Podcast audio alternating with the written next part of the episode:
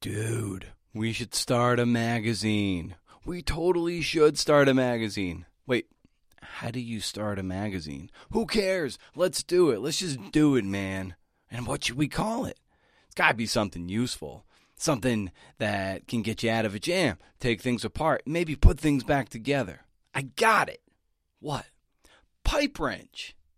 That is literally, though not really, the transcript between Michelle Weber, editor in chief of Pipe Wrench magazine, and Catherine Cusick, the human pipe wrench, if you will. Did she bind insurance policies? I don't know. And uh, they're both co founders of Pipe Wrench magazine, pipewrenchmag.com. Michelle might even say something like this All people at the end were just roiling balls of feelings floating on an even bigger sea of feelings.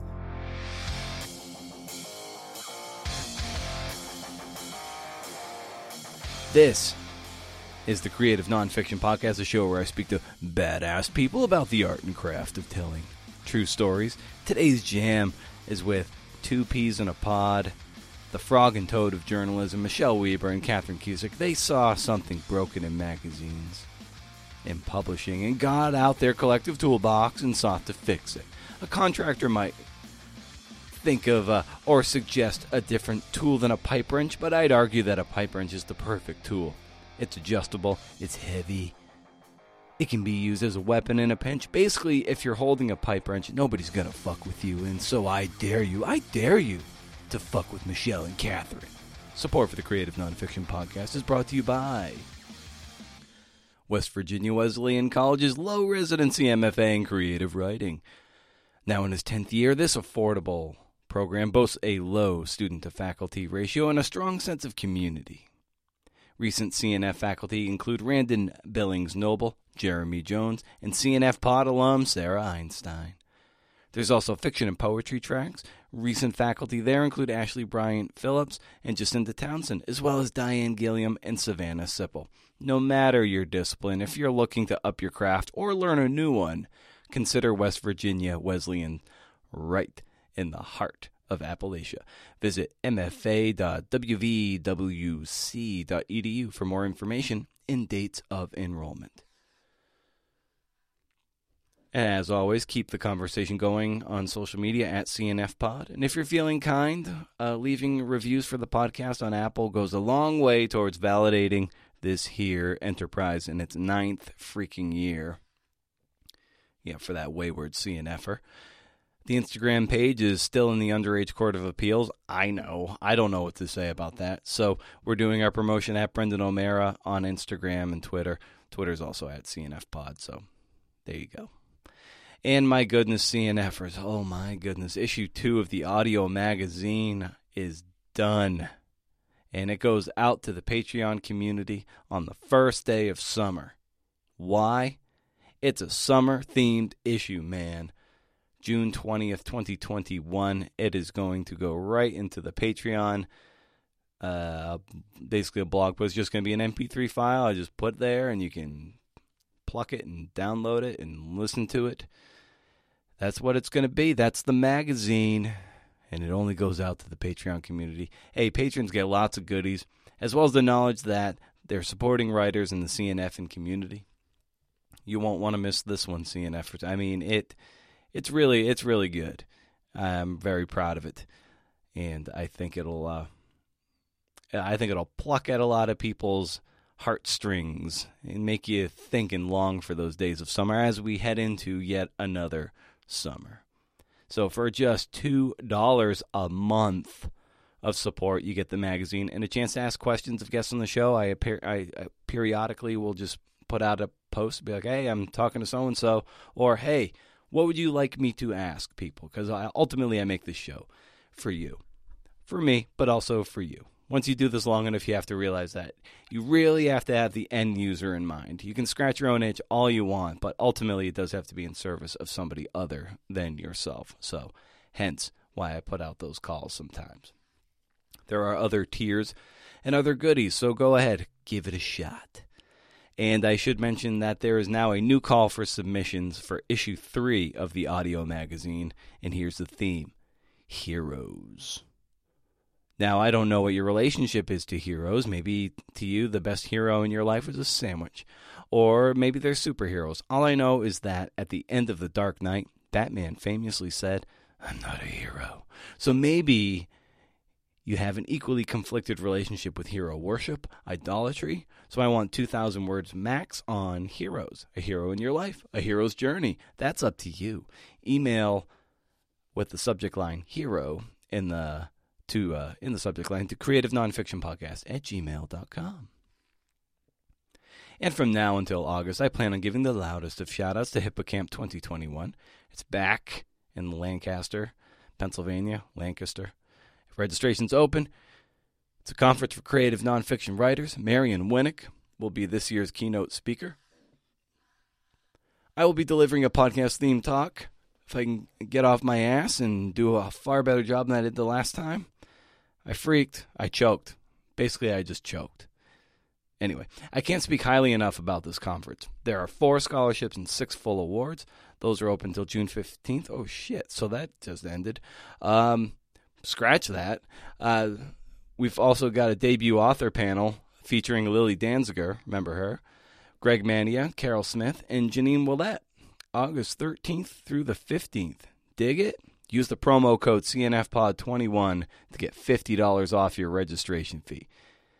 You can buy me a beer with the savings or some books, but maybe a beer too. Hey, listen, and you've heard me say that if you want to get in shape, you hire a personal trainer, right?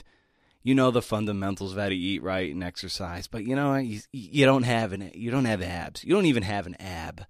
But you hire a trainer to hold you accountable, to put you through the paces and see things you can't see, to motivate you. And that's where I come in regarding your writing, of course. So if you're ready to level up, I'd be honored to help you get where you or your book or your essay or your book proposal needs to go.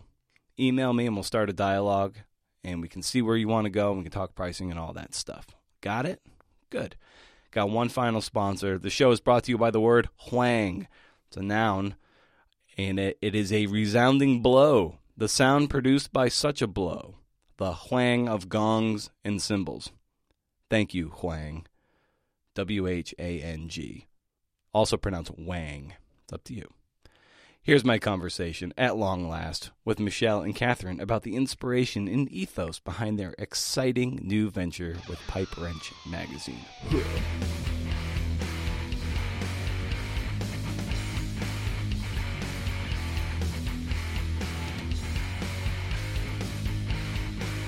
Brendan, I had a podcast back in the day. Nice. Back in the day, a long, long time ago in 2019, uh, Michelle did the first recording. This was for the Longreads podcast. Okay. Which had a just a wonderful era and heyday for all of 2019. had about 90 episodes. And it was it was recorded with a team of an all distributed workforce. And the main thing about being an all distributed workforce is that most people don't need to be seen or heard synchronously at all. So having somebody host a podcast became a quick game of not it. Uh, and I think I touched my nose last. So Or or you I were the best at it. hosted. Th- these And are you have- competing narratives that are both out in the world. And you have inborn podcast voice. It's possible. It's possible. Um, so we started recording that. I feel like we recorded the first episode in late 2018. I remember it being Christmassy or New Year's. And Michelle did the first episode and then never Correct. again. never again. I just asked her if she uses the microphone right now, if she was going to break it out from when she was sent a specific microphone to use and she she has decided not to The microphone, I have to say, the fancy microphone made me very nervous. And I wonder now if I had not used the fancy microphone for that very first episode, if I would have been like, hey, podcasting is my jam and been on all of them. We'll never know. we'll, never know. Fantastic. So, But so you're getting Michelle back on a podcast. Congrats. nice, kicking and screaming, get her back on the mics. so, I, I love, uh, you know, I, I, I, ever since you know you guys started to uh, promote that there that pipe wrench was going to be a thing. I it was uh it was really cool to like come across it and sort of the ethos and everything behind it. And as we sort of start to unpack that, I'd love to just get a sense of your experience together at Longreads and how maybe that sort of sets the table for for this venture you have now. Michelle's history with Longreads goes back a little farther than that. Uh, mine. yeah, I have been editing at Longreads since I don't know whenever they were acquired by Automattic, which was 2014. 2014. Um, yeah, I had been at Automattic. I was on their editorial team, and then they acquired Longreads, and then I got the opportunity to start working on Longreads and curating, and then editing. And then, Catherine, when did you come on to do all of our audience development? I came on in May of 2017 when y'all were looking Right. for a social editor. And I immediately walked in the door and was like, You need more. You need an audience editor. And I'm going, I'm going to do audience development. It's not going to be limited to social. And you won't regret it. Uh, and I came on and then promoted myself. I mentioned this in the bio that I just make up titles wherever I go. I promoted myself to to head of audience at some point uh, to feed my ego, and I came on in 2017. Longreads at the time had been publishing originals for a Mhm. year or two already. And the idea was to build the audience for more of their original reporting because Longreads at the time was very well known for curation uh, and is still well known for curation. And it's a huge part of what makes it such a wonderful website. But they were doing more original reporting. There was increased investment in just being able to increase production at the time. So when I started, it was May of 2017, and the first several top five newsletters of the week featured, I think, six features a week. And a, a few months into it, that had gone up to about 10 or 11 a week. So I was working on promoting about 40 features a month for a couple of years there, all of which were had a minimum of 2500 words. Is that Mm, it? It's a lot of So we were we were publishing books uh, very very often with many many chapters and from writers who had tremendous reach and plenty of writers who didn't. And all of them still were working with an editor at Longreads because their work was incredibly strong. And so I came in to build audiences for both kinds of writers there for writers who this was their first major byline. It was their first experience having a team of editors some of them being fact checked and then others who were veterans and who had a lot of experience already and came with their own audiences. And i focused on uh, working with both sets of those ti kinds of writers. And we'll get into more of the origin story of pipe wrench but one of the things that i love about it is that we've got both kinds of writers in each issue at this point because writers who have different strengths and different levels of experience and different reach can help each other by being in the same issue together. And that's something that was definitely happening at longreads where longreads reach was huge.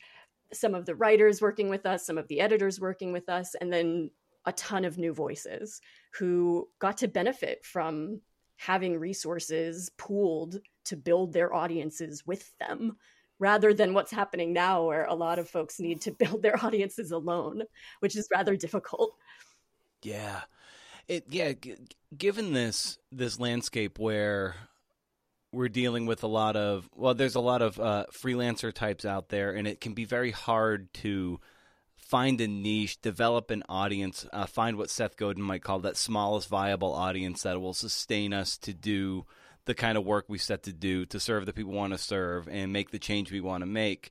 And uh, in in your experience as a audience development, what what peop, what can people be doing to better foster that audience growth that they can you know parlay into you know a career in words or or whatever artistic endeavor there might they might be in collaborating mm.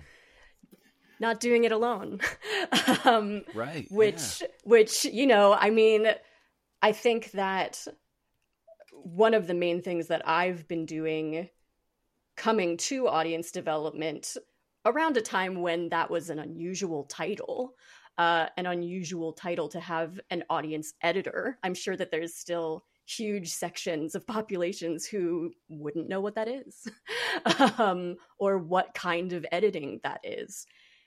If that's even journalism or if that's a kind of journalist, it definitely is. But I think that the through line for how I got into this kind of a title and this kind of work is that I've been a reader advocate for a very long time. I am a reader myself and a voracious one. And the main thing that I do, and I think that Michelle does in order to build audiences at all, is that we have to read constantly. You have to engage with the work of others. And at Pipe Wrench, we're doing that outside of even just writing or journalism yeah, we- or reporting we're we're trying to go way beyond our current uh, media silo really where you have to just be up to date on who's doing what fascinating work where and that can lead to partnerships and collaborations and you just need to be a fan first. Uh, and then you can start working with people who are in the same boat as you and work collaboratively on audience building. But i think it has to be a communal effort. Yeah i think with with freelancing it's so easy and understandably so to fall into kind of the scarcity mindset right? Of like if is someone is someone else covering this? Like is this story already been told? What am i doing that's right. different? How do i and look there's room for so many stories from so many perspectives and there's always someone who needs to read whatever your iteration is and your version is not going to be the same as someone else's version.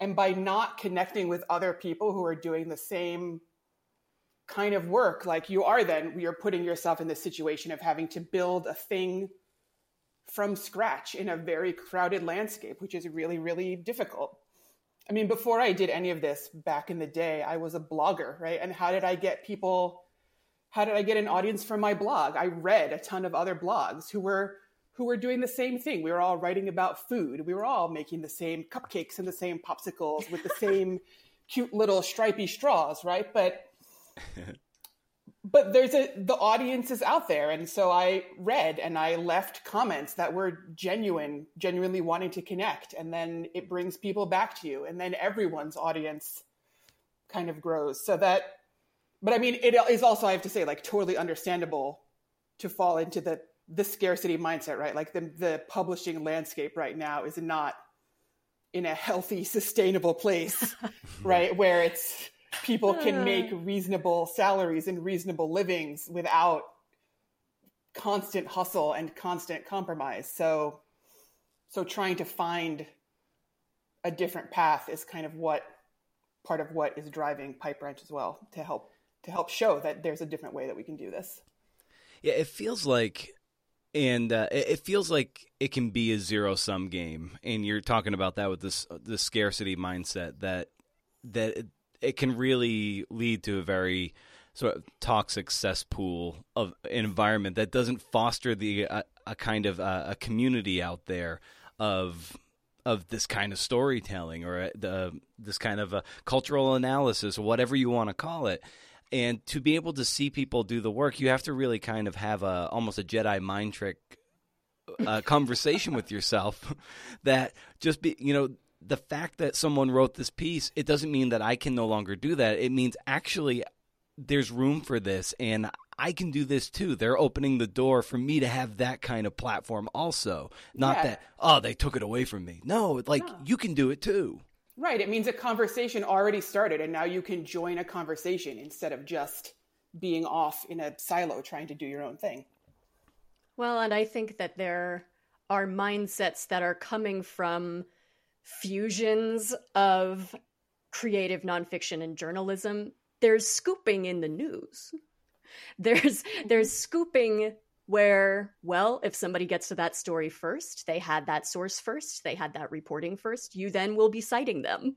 Uh, if you are good and not uh, passing off the work of local journalists somewhere else as national reporting that's breaking a story, even when it was broken somewhere else, just a subtweet. Um, but th- there's no scooping in creative nonfiction writing. Right? It there really isn't. That's that's what the creative part is for. You'll always tell it differently. The narrative and the way that you approach it and your personal experience is always going to be different. Yeah, I, I don't like uh, what Michelle you were saying uh, a moment ago is that you know if you know people might be covering a certain thing, but different people will cover it differently. I almost feel like that would be a fascinating thing for you guys to explore at some point down the road, where you basically assign the same exact, uh, basically the same exact moment to like eh, five different writers and and then you just see what they do with basically the same information and how they tell the story filtered through their own worldview. I think it would just be really it would be really fascinating in a sense where you have what you think is a scarce thing, but there's an abundant way to tell that story. Yeah, I mean, I think that's what we try to do now on a on a slightly different scale, right? Where Yeah. for each of our issues, like all of the all of the conversation contributors, they're reading that same story and they're contributing completely different things, different forms of writing, different forms of media, focused on completely different pieces. And it all just deepens and makes richer whatever that original conversation was. Yeah, it was great when I was reading, um, you know, the piece that you have uh, published uh, right now on the on the- the homepage too, and you've seeing like you know say we're Darby, you know, there in the margins, and then uh, you know, and other people too, just like, oh, this is this is kind of a cool little spur to go off of at the moment. It's like really really neat. So, uh, you know, uh, how did you arrive at that as a as a form to deepen the experience with the the featured piece? That is a fine question. Uh, I don't know. I, I was It came out of Michelle's mind. It did. It came out of like, what is the thing that I want to read? Like, what and and how do I, when I read something fascinating or interesting or thought provoking that I think is great, like, what do I do when I finish reading it? I share it with my friends, and I want to know what, what my friends think, and then I Google it, right, because I want to see what other people are saying about it because I'm fascinated and I want to see the directions that other people are going in. Um, and so I thought, well, why can't that all just happen in the same place? um, and and can we use that to start to create a community and break down silos? Because the people who are involved and the people who are contributing are not all writers. Um, they're people doing lots of different things um, in in lots of different ways. So yeah, it just kind of is the thing that I want to read, and I was like, well, no one is making this, so I want to make this, and I want Catherine to help me make it. and luckily, she wanted to. Yeah, so take me to the, the moment, the conversations and the dialogue that the, the pair of you were having when you're like, oh, let's uh let's do this thing. Um, I believe that I DM'd Catherine on Twitter, probably in all capital letters, and said, I think that it was more polite than that Was at the it? time. "Oh," because I'm almost, you know what? I'm pulling it up. Okay. Because I have to Let's say, back out. to the, the earlier question, like at Longreads, we would work together for brief periods if they were like on individual stories that I had edited that she was then promoting. But we didn't have a super like intense daily working relationship because I was very head down editing and she was promoting a hundred bajillion words every month. I, I feel like it would have been all caps, but you know what? You could I'm checking. either either way, I'm pretty sure I DM'd on Twitter and I said, I'm starting a magazine Do you want to come? And Catherine said, Oh, yes, I do. Yes, yes. You you say okay. I'm right. Okay. To be clear, I mean, uh, what else is new? It's, it's it's it's all lowercase. It's all Oh. um correct grammar and punctuation. Okay, well, Uh, but we're both right in the end. this is a good story because in the first one, you do initiate the idea of bootstrapping a new mag and that you'd love to be in touch about it. And this is August of 2020. It took me a, f- I think, three hours to respond. and my response was instant happy tears, many exclamation points, Okay, hearts, and I love this so much. And then you replied with many all caps. oh, see, And it's it's been like that ever since. Okay. yeah, that's pretty much what our what our entire Slack day to day looks like. That's accurate. Yeah. Mm-hmm. I like this idea of bootstrapping. Also, it, it puts the you know the onus on serving readers and subscribers versus I don't know investors or angel investors or whatever. It, it- sure, it- Sure. Yep. sure. Like the it, it probably elicits a, a lot of sweat and a lot of stress, but but but it it would appear that it feels more you know genuine to know who you're serving uh, versus you know some other sort of on high entity, right? Yeah, I mean to know who we're serving and to know what we can do and what our what our boundaries are, and and it puts the onus on the reader as well, right? I think we many of us are very used to just going on the internet and reading things for free, um, Yeah. and sometimes that's because there is a powerful person or interest behind it that's funding it, or for whatever reason, and that masks the huge amount of work that goes into all forms of writing, whether it be journalism or creative nonfiction or memoir or fiction. And I mean, I feel pretty strongly that we should, I try whenever I can to pay for the things that I consume and find valuable insofar as I'm able.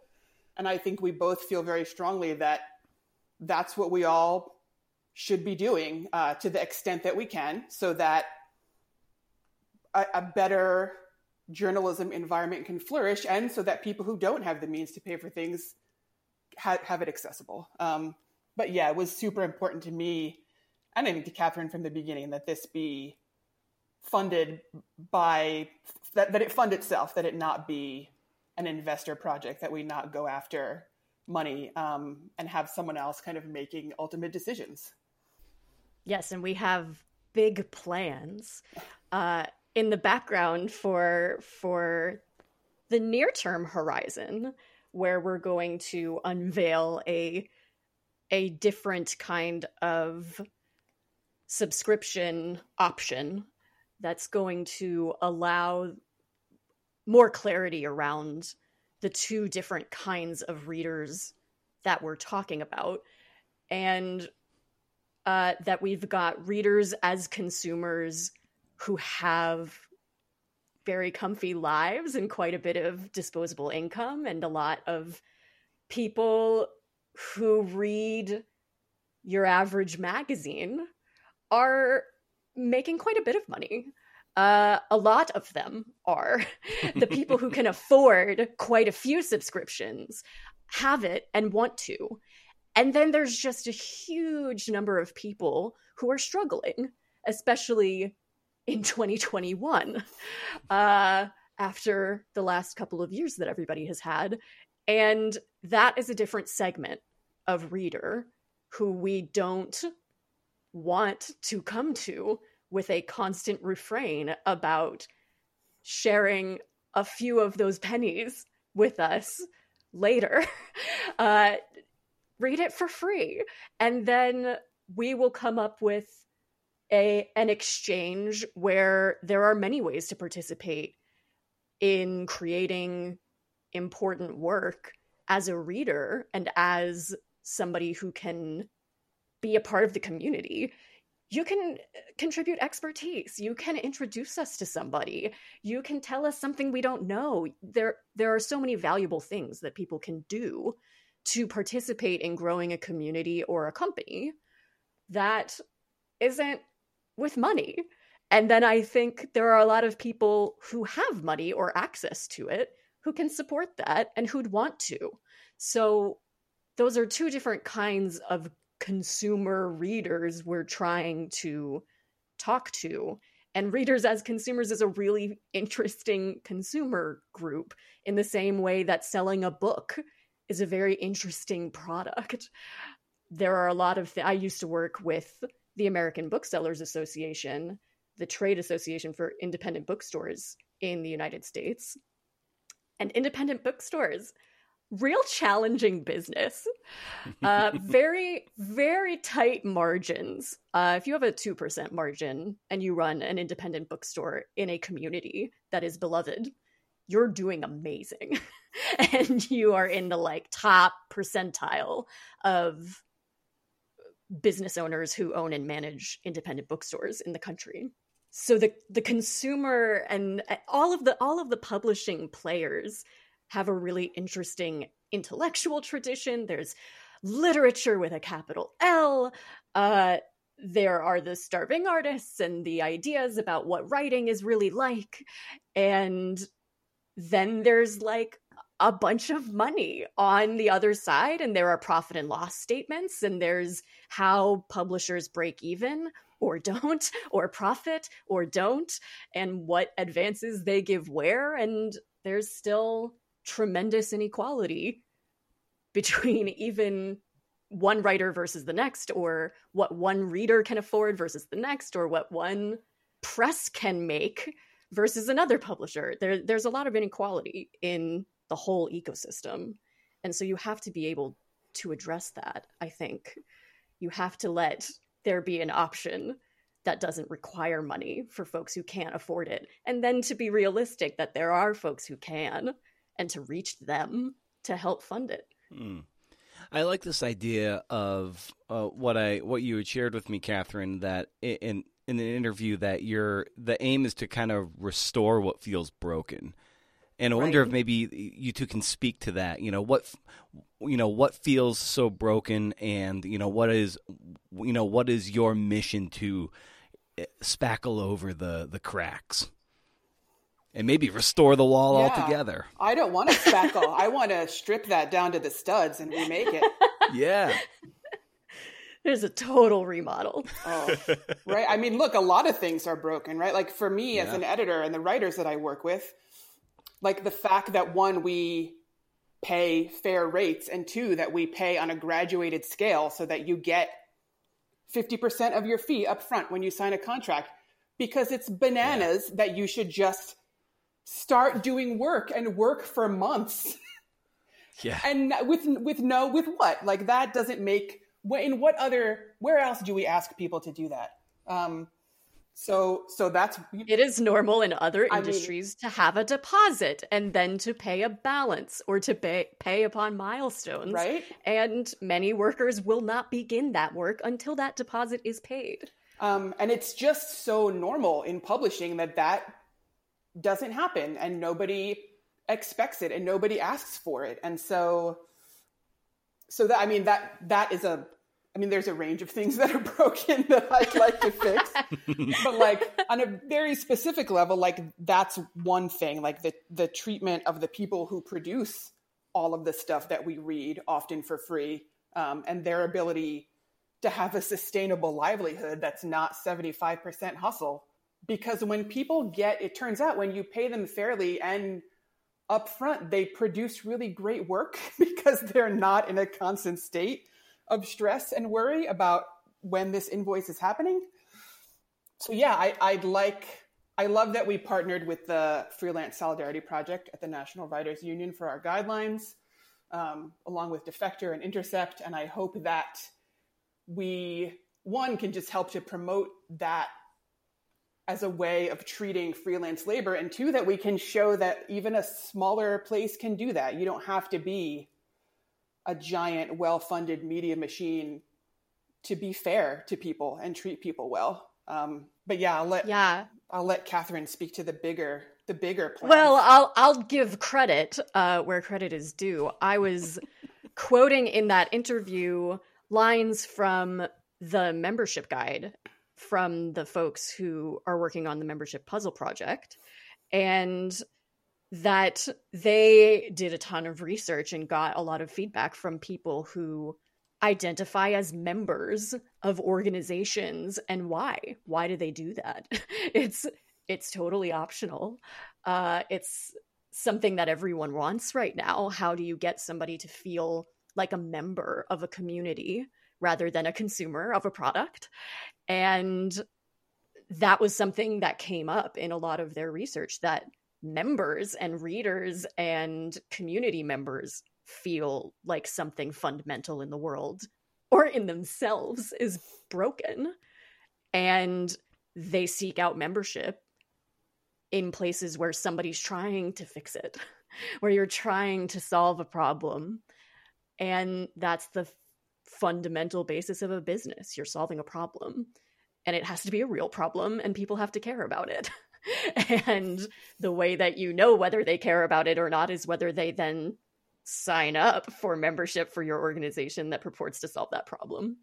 But there are quite a few problems, and no one really argues against that. I would say, is there anybody who thinks publishing is doing gangbusters right now? Who's it working for? Mm. A few people. Say, like three three or four people. a handful. A handful of people. Uh, much like many other sectors of the economy. Mm-hmm. Most people have have some quibbles have some quibbles uh, uh, the whole spectrum of quibbles to destroyed livelihoods that say media and publishing are broken and so trying to come up with different ways to structure a website to structure an online magazine to structure some of these companies that may or may not have the size or the time or the resources or the ability and skill sets to found a nonprofit and then go for philanthropic or grant support, which we chose not to do. And that was uh, a decision that happened over a very long period of time that went back and forth with waffling.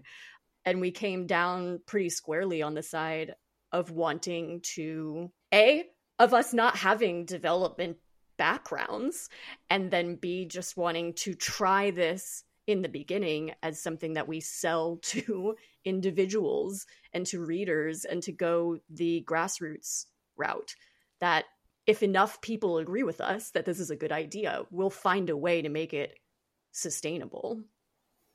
Have you identified what enough is in terms of what will be sustainable the short answer is yes the the real answer is that I figured out how to class different expenses and uh revenue in our online QuickBooks subscription yesterday. And so I've broken out our issues. We we've got at least one commission for at least our first 5 issues. And so now I I can see much more clearly. Thank you to classes uh, in QuickBooks, I can see clearly what what revenue was being offset by our expenses for issue one. Uh, the same for issue two, issue three, issue four, issue five. And right now, because our scale is so concentrated and we're staying minimal on purpose, I see many, many routes to uh, the the revenue outstripping the expenses fairly quickly.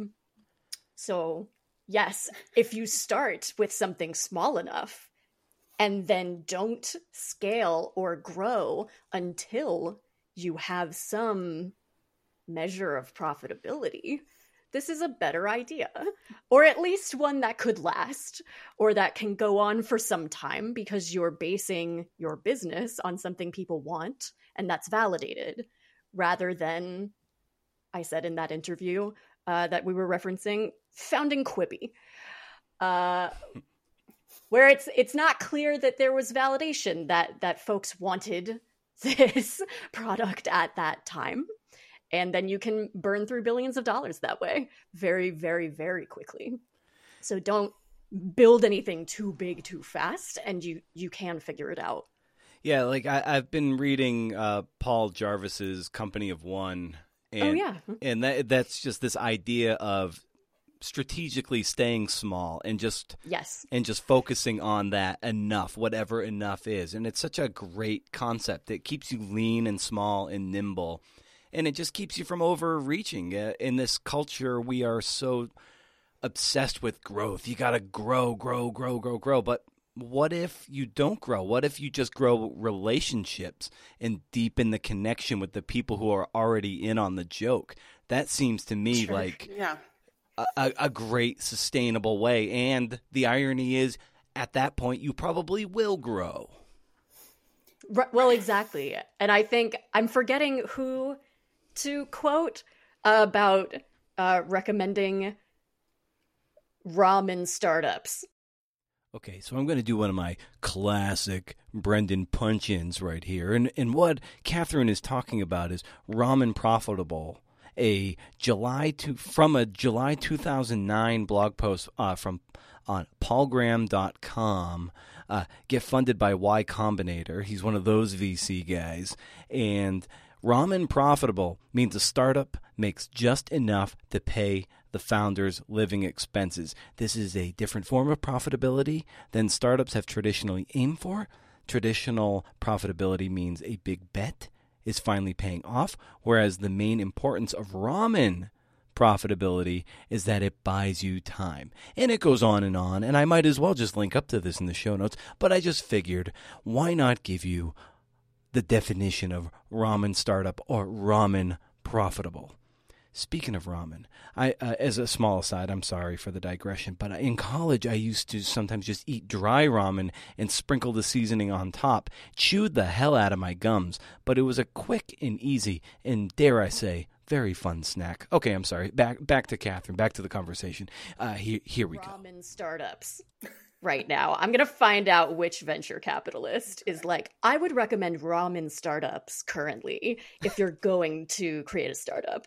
And that is basically just exactly what you just said of keep your overhead as low as you possibly can while still producing the quality you mean to and support it. Yeah, I mean keeping it small also means that we are both doing the things that we are the best at and that we love to do, right? Like I don't want yes. I don't want to manage a team of editors. I want to edit. That's what I do. That's yeah. what I love. Um, and I'm gonna produce. We're gonna produce better work because we're both doing things that we are both good at and excited about. So, for selfish reasons as well, and for and for magazine reasons, I think it's a smart way to go that brings me to a question I wanted to ask you guys. You know, Michelle, you wanting to edit, and then you know, Catherine, you wanting to you know do the thing that you do with you know audience development and uh, you know having a very you know irreverent voice that is incredibly funny and lands on my ear in in a way that is just. it's just cracking me up the the whole time.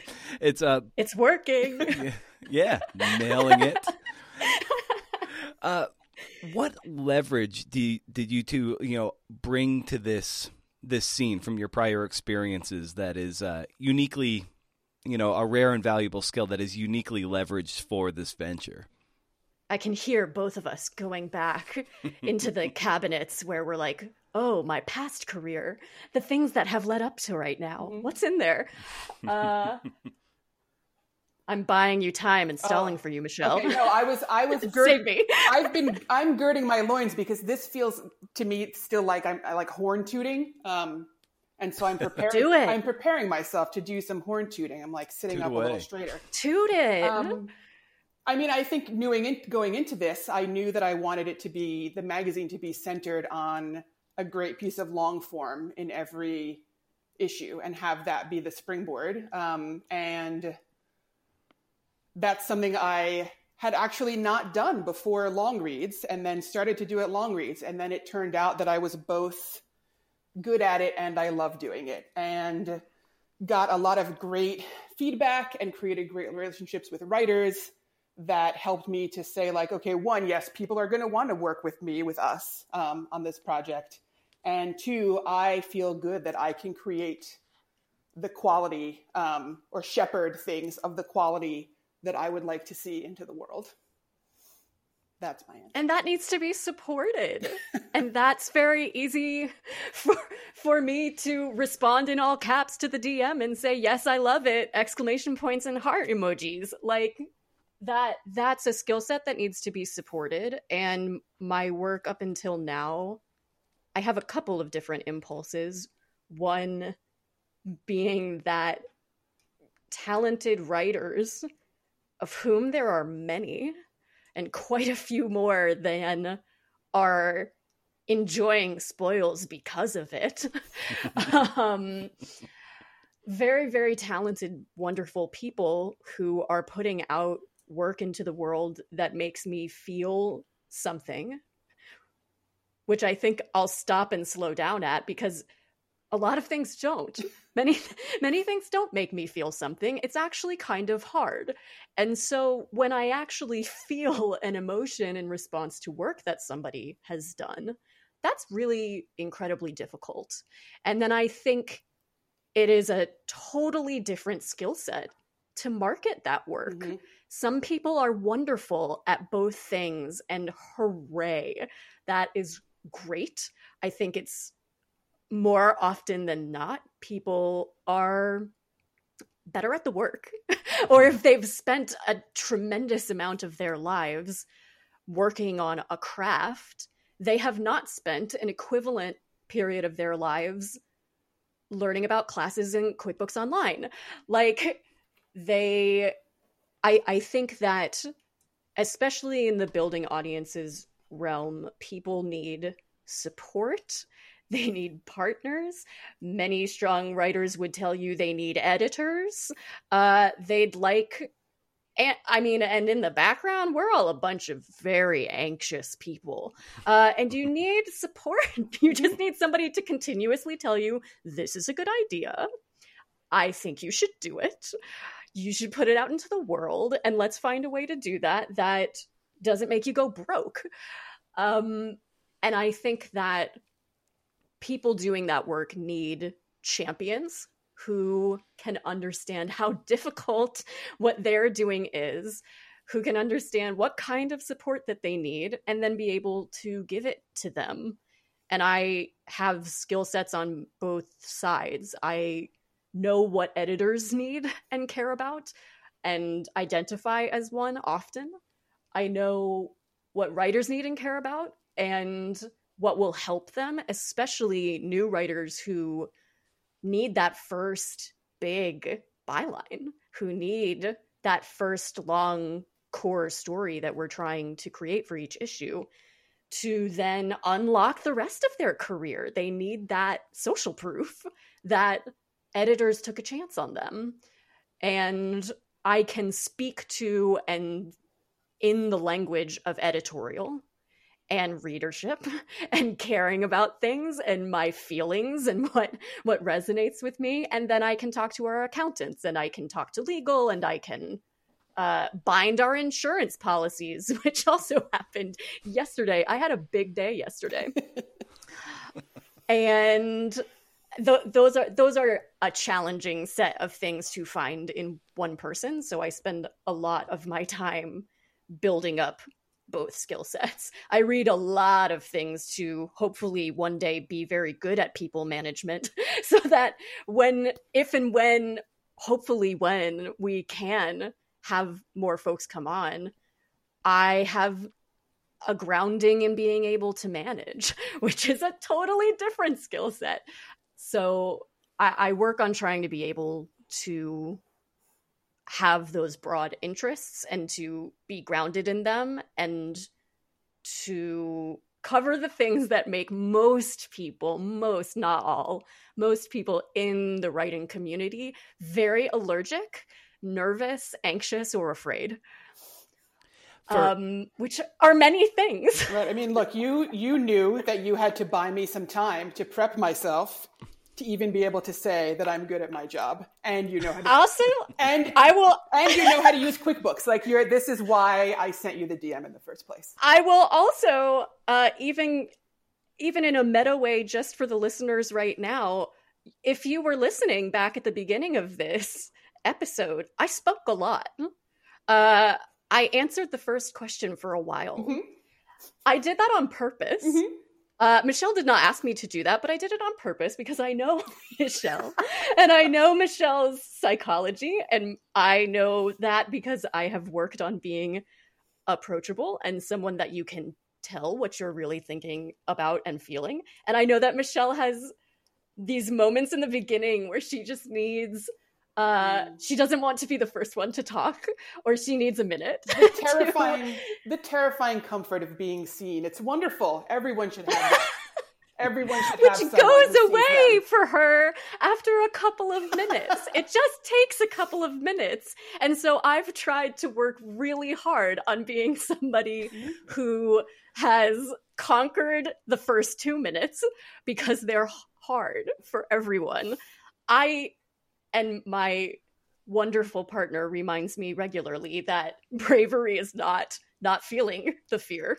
It's it's just barreling through it anyway and being courageous through it anyway while still feeling it. And so i have i i will toot my own horn and have Mhm. mastered the ability to feel tremendous anxiety while very few people know that other than me. Uh hopefully we'll see. I hope that I, I am offering calm to others and f- sounding comforting or reassuring, uh, whether I'm doing it for myself well or not. Well, this kind of that kind of segues to something I wanted to ask you guys. Also, given that the pipe wrench itself is kind of a a a, a collab, it is a collaborative effort around one sort of central piece.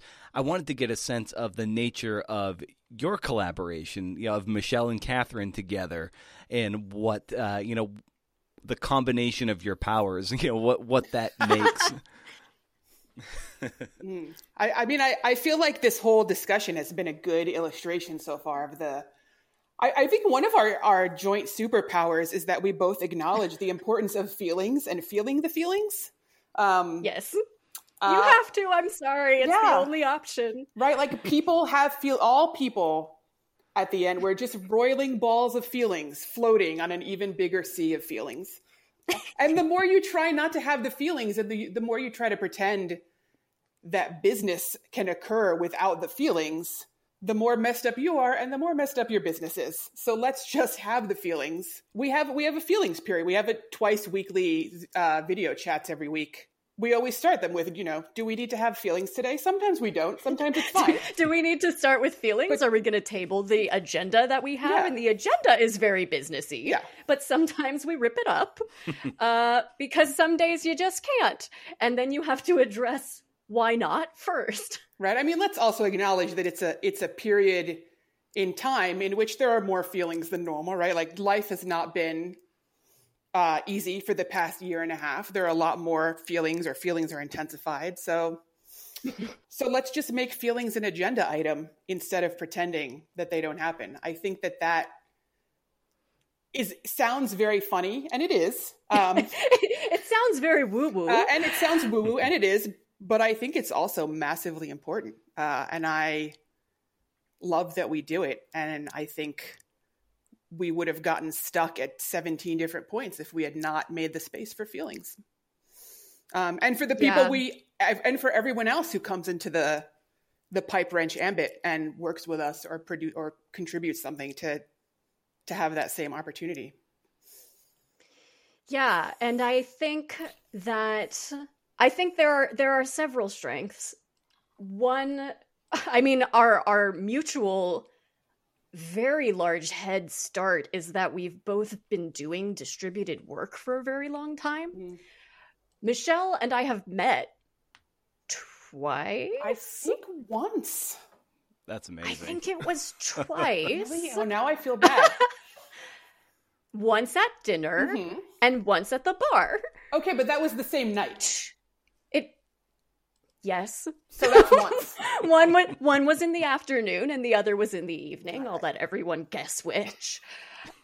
um yes, we met two times in person in 2019 and had been working together for a couple of years and now we've been working together for a few more years after that. So we we had a massive head start which often inspires some guilt for me at this point when so many people were thrust into distributed work unbeknownst to them with with no no plans or safety nets and or guidance or people who had a lot of background working that way or with documentation or with any useful important ways of collaborating while abroad. We live in different countries. So we had a head start being able to do work in this way. And then otherwise we have very differentiated skill sets and i think one of the important really important things is that we want to do different things. Mm-hmm. And a lot of folks i think lose out on starting new endeavors with your wonderful friends who are wonderful and charming and great to have in your life it's challenging to start businesses together if you all have the same title or if your backgrounds and your work skills are very similar to each other. I think there's, and I think this is baked into each issue, there's tremendous value in working with folks who know how to do things you don't know the first thing about and don't want to. I don't envy the work that Michelle does on each issue. It's very hard. Uh, and I don't think that she envies the stuff that I'm doing I do that feels very in the background. I don't think that she wants to do it. I don't. It's great. What a wonderful working relationship. We don't secretly want to be doing each other's jobs. No, I think it's the best decision. Aside from the decision to start a magazine in the first place, the best decision I made was to ask Catherine to do it with me.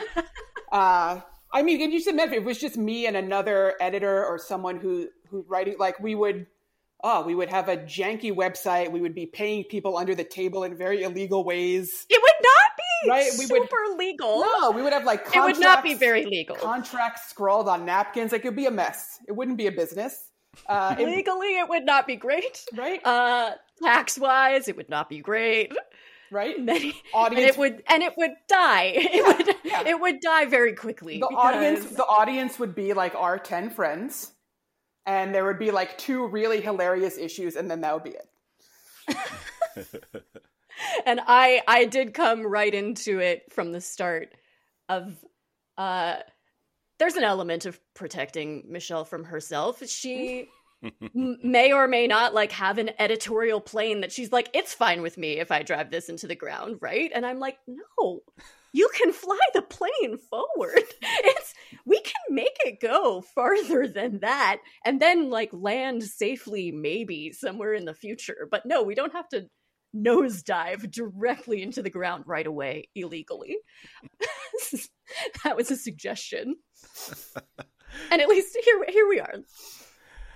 Take a take me to that moment where you you announce uh, what Pipe Wrench is going to be, and then the moment where you hit publish on your first issue. oh god that was scary How are your feelings Oh. then, Michelle? Michelle, how do you feel about hitting publish on, on Tuesday, tuesday again? oh s- We're about to hit publish again. let's not poke at those feelings lest they break the banks for there are many um it was it was frightening it was it was it was extremely exciting and also very frightening which is how i knew it was the right thing to do That's true. um yeah, yeah i was we both wanted to feel really strongly about our work after maybe having I mean, Michelle was at the same company for over 8 years, wasn't it? I, it was my eighth anniversary was my last day actually Oh. Yeah, Poetry. no i like symmetry. It- i like organization. We wanted change and part of the change that we signed up for even when we need to set aside our business agendas to have our feelings is that we wanted to feel really strongly about the work. Yeah. Uh, we wanted to be scared Mhm. and to make things that were like oh i'm in this and my skin is in the game. And we're not divorced from it. It's not an abstracted thing that we put out into the world and we're not cynical about each individual piece. Or in a luckily in a deadline environment where we have to produce so much volume Mm-hmm. that it becomes really hard even the next day. I mean my heart goes out to breaking news reporters. Yeah. even the next day your work is already yesterday and you might not even remember what you wrote last week.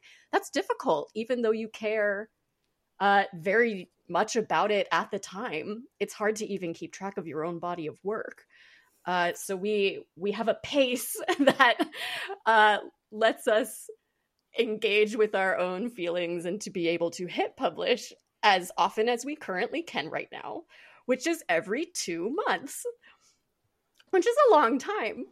Yeah. But I remember that the very first, like before there was an issue when it was just the kind of landing page and announcement that we were a thing.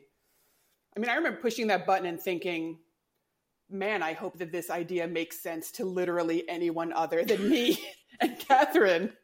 I think this sounds hella cool, but I've also been locked in my house for 11 months. I really hope that other, this is a thing that other people want to read. But I, I think if we, I wa- we wanted something different and new, and I think if we had not been scared, that would have been a sign that it was not different and new. That we were doing something that was same old That we knew knew, how to that do. we- that yeah. we knew that. So, so I, I welcomed, I welcomed the the fear, and I welcome the fear that will happen on Tuesday when I push the publish button again. Yeah, and you tweeted a while ago that we don't have a formal background in journalism. We don't have any particular idea of what a standard pitch should be. We started a new magazine because we wanted to be something new. We wanted to be a home for the stories that don't have a home. And I- I just I, I love the sentiment there, and I imagine that that solicited in it in and of itself a lot of very unique things. It did. Like we get, I have to say, it, it makes me. It- It's sad that right now we we're bi-monthly. I would love for us eventually to be monthly because I want to take more of the pitches that we get. Because when you give people that kind of leeway and you tell them, I want to hear not what you think I want, but the thing that you most feel that you need to write about, you get fascinating, fascinating pitches. Uh, and so yeah, the the the response to that, at least from that perspective, has been has been lovely. And at the same time, you get those pitches, and immediately we can say, well, we know why this isn't going to have a natural home elsewhere. We know why this is not going to strike your average assigning editor as sometimes even something that a writer can execute. and that may not even finish or get done. But that's perfect. Yeah, Great. We'll take it. Um, yeah, right. The And it's the, the stretched Yeah. out publication cadence means that we also we also can can take a chance on pitches that seem maybe a little too unformed or from writers. I mean, the writer of, of the central piece for our first issue, which I, is one of my favorite things that I've ever worked on. That's her first publication. Um, Really, I I read that. I was blown away by it. it's her. So Wow. Well, get get excited for issue two then. Uh, but yeah, that, that was the first thing that she published, and uh, you know, and we have a couple stories in the works for later in the year that are the pitches were sprawling. They're big ideas, um, but we could say, yeah, we love this, and we want you to go even bigger because we have the time to really f- focus on this and help you figure out how to turn it into a great story. and if we're going to prioritize new voices, Yep. they're not going to have multiple clips. They're not going to have their previous working relationships to have taught them on the job what the job is and how to pitch and how to do it in this standard way. So, if we're going to care about folks who are potentially debuting, which a handful of them are, we have to be open to that. We're going to get something where it's like, yeah, you have not read 8,000 pitches in the last several years. Awesome. Great. We've read quite a few. How about we hear from some people who haven't? Okay, let's do it. And then we're going to get really, really interesting stuff, which can be blended with, again, bringing it back to creative nonfiction that, like, on the fiction side of things, folks work in isolation for a very long Mm. time to perfect something. And it's totally different. It's completely different from how reporters build their case to put a specific pitch together. So when we're open to as many people as we can be, because gatekeeping is everywhere and it's it's hard to have gone through a formal education or to have a specific set of credentials before that we would need to say are prerequisites to pitch us. That's not going to work. So we we have to be open to everything and then we get we we get a range. Yeah, and you're gonna hit publish on a story about uh, you know Birmingham roller pigeons, and where you bet we are Mhm. it's about this. You know, it, it centers on these pigeons, but it's really about uh, you know uh, Black Americans trying to just you know have their space and and uh, and just the the sad reality of you know that sort of dichotomy that's been in this country for centuries. Yeah, I mean, and and about, I mean, I think, and about the the joy and creativity, right? That that, that is masked and lost or not paid attention to when we stick to kind of the traditional American narrative about race.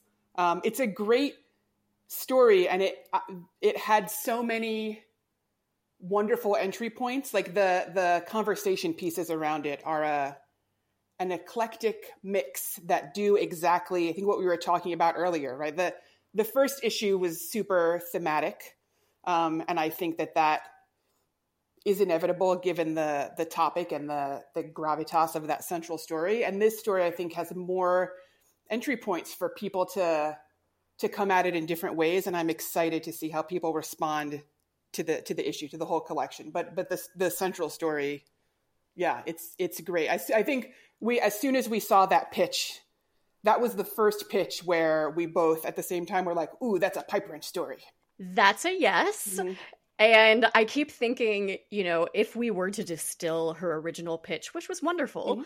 uh, and really strong right away, um, if we were to distill that into like the logline version and it was only a few words, give us your pitch, and it's like racism, but then also pigeons. Um, but then also a way in to having this conversation and telling this story, which you could tell again in a million different ways. But let's use the entry point of these fantastic birds. And Michelle and I are like, yes, that that's a yes. That's an immediate yes. Uh, connect those two things for me, and she does brilliantly. I love hearing you say that you guys came to a collective realization that that's a pipe wrench story, and you guys are are just on issue two, but Yeah, it sounds like you're already developing a voice of what you want this to be, an identity of what you want this to be, which is just great. So I, I love hearing that. Thanks. Yeah, Yeah, I mean, I think it's it's interesting, right? When people ask me, people I meet ask me, "What do you do?" and I say, "Oh, I'm the editor of a magazine," and they say, "Oh, what's it about?" and I say, "Well, well, it, it depends. It depends on the month." Uh, but this month it's going to be about racism and pigeons. Like it doesn't. It's a hard. Uh, it's a hard question to answer. But I think that we are definitely honing in on. You know, every issue is going to be completely different topic wise, but the approach that the stories take, um, and the kind of critical lens that they all apply to whatever topic it is that they're talking about, I think is the is the distinguishing characteristic. And that's what we that and that's what definitely grabbed us about this pitch right? It was not oh isn't it isn't it quirky that there's this bunch of black men in los angeles who fly pigeons? I bet you never thought they did that um, it was instead which it could have been right? It very easily absolutely, um, absolutely, and has been because th- there have been other stories written about these men and that has very much been um, the kind of broad approach. But but instead to get a pitch that said okay there's this community of men they fly these pigeons. Why? Out of all the things that they could have chosen to do with their time why pigeons? What does it bring them? And what does it teach us about what these communities need and and how we can build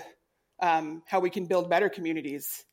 That's what grabbed us, and I think that kind of very critical look at the topic is what distinguishes a pipe wrenchy story from a non pipe wrenchy story.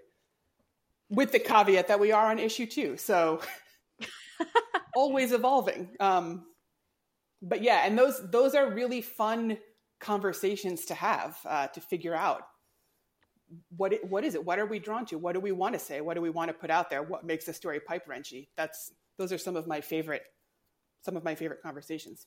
Yeah, you get to make that call, which has to be really exciting.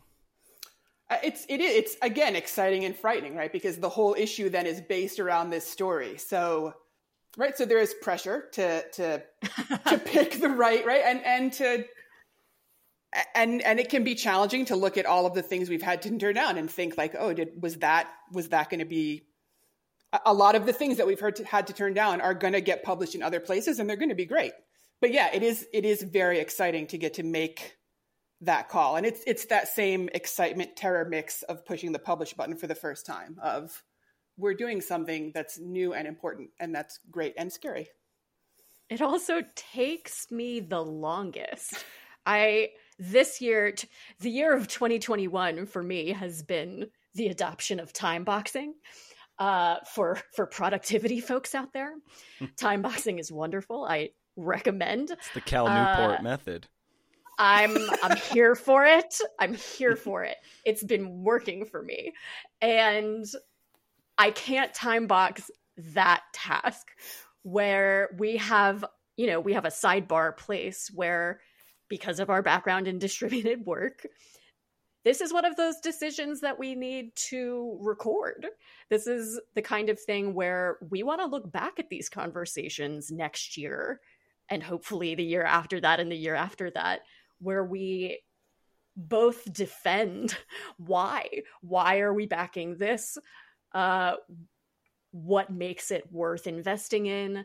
What's something we have to turn down and why michelle uh, spends a tremendous amount of time doing really wonderful work giving everyone feedback especially the folks who we spend the longest time deliberating about that we she gives very specific suggestions of where else to place it. And and we give as much personal feedback as we can. And both of us pool every publication that we ever read for curation for Longreads to think of here's a place that will probably support this when we can't yet because we just can't publish that many things. But the documents that we have going back and forth and back and forth, writing down why are we deciding this? What is it that we feel in reaction to this story?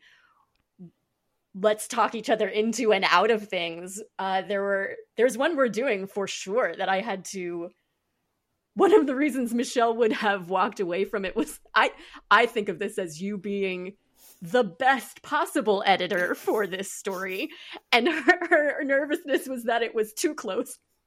And that she was, it was too right of a fit of editor and writer. And I had to talk her out of that. Uh, I think it's going to be fantastic because she's exactly the right editor for it.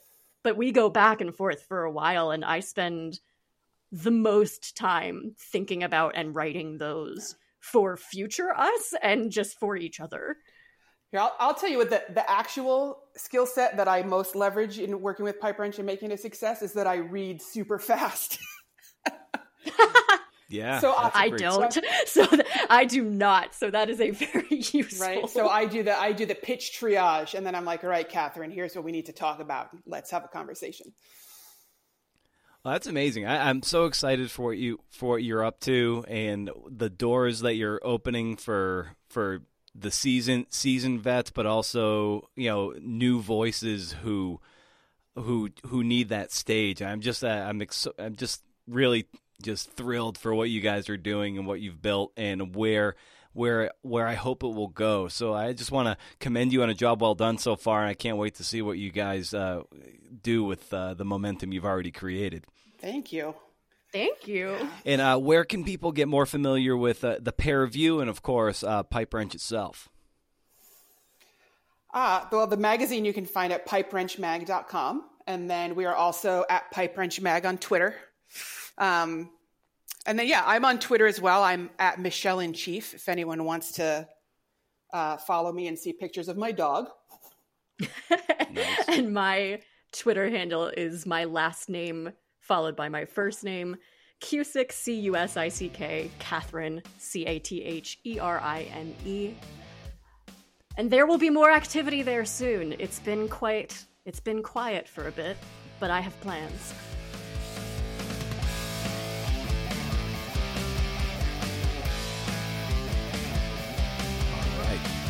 I have to apologize. My intros are getting awfully bloated again. I was I had this thing where I would just it was about two or three minutes of stuff, and now they're just really they're front loaded with a lot of a lot of admin type stuff. And I know you have the option to skip, and I know I like to have it start the interview far quicker, but it just uh, doesn't happen. It's just not happening like that. Oh, well, what can you do? What can you do? Well, that was fun, wasn't it? I like those two. That was uh, enlightening and a lot of fun to shoot the breeze with a couple of couple of badasses like that.